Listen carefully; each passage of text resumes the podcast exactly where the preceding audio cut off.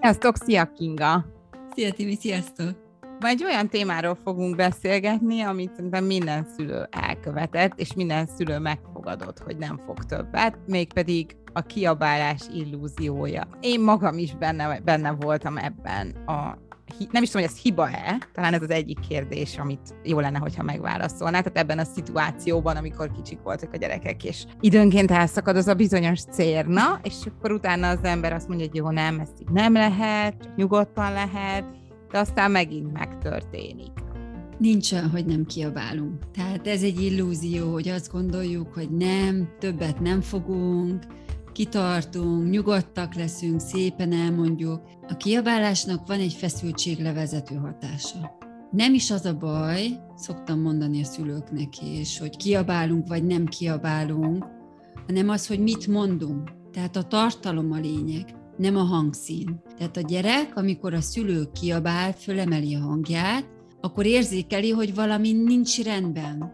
Tehát az a fontos, hogy mit mondunk, meg hogy hogyan mondjuk hogy mint egy őrjöngő idióta, akinek elment az agya, és így a gyerek egyszerűen megrémült tőle, vagy azt érzékeli, hogy most már elég, hogy most be kell azt fejezni, amit csinál. És itt ez a lényeg. De ha megnézzük, hát magunkra is ki tudunk akadni, meg magunkba is tudunk kiabálni, tehát akkor a gyerekre, hogyha már a, az ötödik alkalommal mászik fel a szekrény tetejére, és veszélyes, mert még pici, vagy a lábas fedővel akar játszani, vagy a konnektorba akar nyúlkálni, akkor nem lehet azt szépen, nyugodtan elmondani ezzel egyszerre is, hogy nem nyúlunk a konnektorba, nem szabad, veszélyes, mert nem érzi. Tehát a hangsúly az ad egy olyan töltetet a dolognak, hogy érzékeli, hogy nem.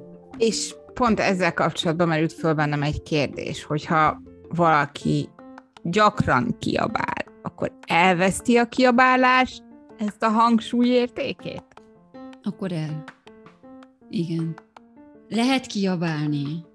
A mennyisége is fontos. Tehát, hogy ami olyan dolog, hogy fölöslegesen kiabálunk, vagy a saját frusztrációnkat adjuk le a, a gyerek felé, azt muszáj leépíteni. Tehát a, a kiabálásnak az a lényege, hogy amit nem szabad, mert veszélyes, a, akkor kiabáljunk. Vagy amikor már tényleg így teljesen elég. Tehát szülők szokták mondani, hogy már másfél-két órája altatja a gyereket, és egyszerűen nem. Tehát, hogy utána nem tud már az ember kedves és aranyos lenni, hogy de aludjál kisgyermekem, már késő, vagy nem tudsz.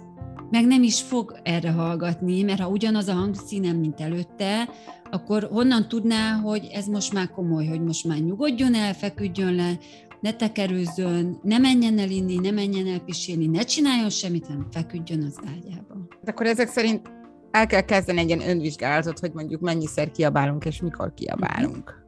Hogyan lehet levezetni ezt a feszültséget, ha mondjuk valaki arra következtetésre jut, hogy túl sokat kiabál, és így elveszi a kiabálása jelentőségét? Hát azt nem szabad megvárni, amíg elveszi a kiabálása jelentőségét. Tehát, hogy ha tudjuk, hogy saját magunk miatt vagyunk feszültek, és azért kiabálunk a gyerekkel, akkor azon kell változtatni, hogy azok a dolgok, ami miatt állandóan felhúzom magam, azokat leépítsem, megváltoztassam. Nem könnyű vannak, ám. Nem, nem könnyű, de vannak apró trükkök is, tehát hogy gyerekek szoktak olyan dolgokat csinálni, ami nem tetszik a szülőnek. De például lehet rajta picit változtatni, picit módosítani, hogy mit tudom én, a, valaki a nappaliba szereti tartani a ruhaszárítót, és a gyerek állandóan azon akar csimpaszkodni. És ha már 51 ére is ott akar lógackodni, akkor muszáj nekem változtatni. Tehát a gyerek nem fogja megérteni, akkor keresek más szárítónak. Vagy ha a WC papírt állandóan ledobálja, meg legurítja, akkor amíg nem érti meg, elteszem máshová. Vagy ha bemegy a dolgozószobába, és ott vannak az iratok, akkor becsukom a dolgozóajtót. Ez végül is a kompromisszum, illetve az, hogy mi is meg, megvizsgáljuk a mm. szituációt, és nem feltétlenül a gyerektől várjuk el, hogy már pedig értse meg. Vagy Ez hogyha van. egy nagyobb gyereknél használja a telefonomat, meg játszik rajta, megváltoztatom a, a kódot, hogy ne tudjon belépni, és akkor én kontrollálom. Hát, hogy nem adom a kezébe. Vagy nem adom a kezébe. Jó, de nagyobbak tudod, le tudják venni oda, hogy a széket leveszi a szekrényről. Ja. Tehát azt kell elkülöníteni, hogy mi az, ami tényleg veszélyes a gyerekre nézve. Azt tiltani kell. Tehát azt meg kell tanulni, hogy nem. Ami olyan, hogy engem zavar, de valójában csinálhatja a gyerek, akkor hagyni kell, teret kell adni neki, és ott lenni, mint egy ilyen védelmi bázis. Például az olló használat is olyan szokott lenni, ugye szülők nagyon tiltják sokáig, de ha tud vele vágni, és odafigyel, és nem futkos vele, akkor üljön le a szülő, és akkor vágjanak együtt. Közben kicsit izguljon, hogy ne történjen gond. Akkor van, amin mi tudunk változtatni, mint például ruhaszárítót elteszem más helységbe, és akkor van az, ami miatt meg én vagyok feszül. Vagy ugye meg... házastársi problémák, tehát hogy ha meg a szülők között van nevelési, máshogy látnak bizonyos dolgokat, dolgokat, akkor azt viszont a szülőknek gyerek nélkül meg kell beszélni. Hát és van itt mind dolgozni. Lehet, igen, igen. De hogy azt az illúziót, azt el kell, hogy oszlassam, hogy nincs olyan, hogy nem kiabálunk. Tehát nincs olyan ember, aki nem tud feszült lenni.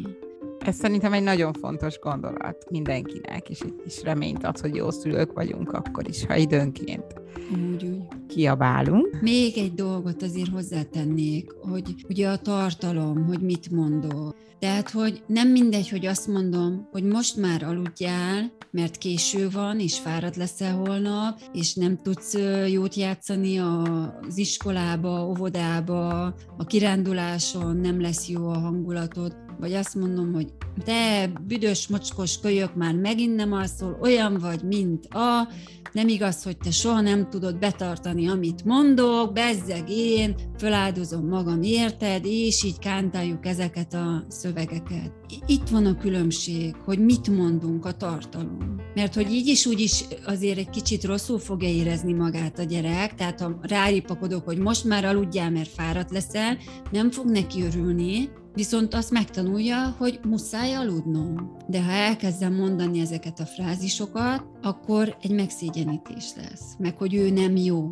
És akkor még frusztrált is lesz amellett, hogy nem alszni. Köszönöm szépen, Kinga, azt hiszem, hogy ez egy nagyon fontos végszó volt, és remélem reményt ad minden szülőnek arra, hogy ha egy kicsit kiabál, az teljesen rendben van. Az teljesen rendben van. Köszönöm szépen, szia! Sziasztok.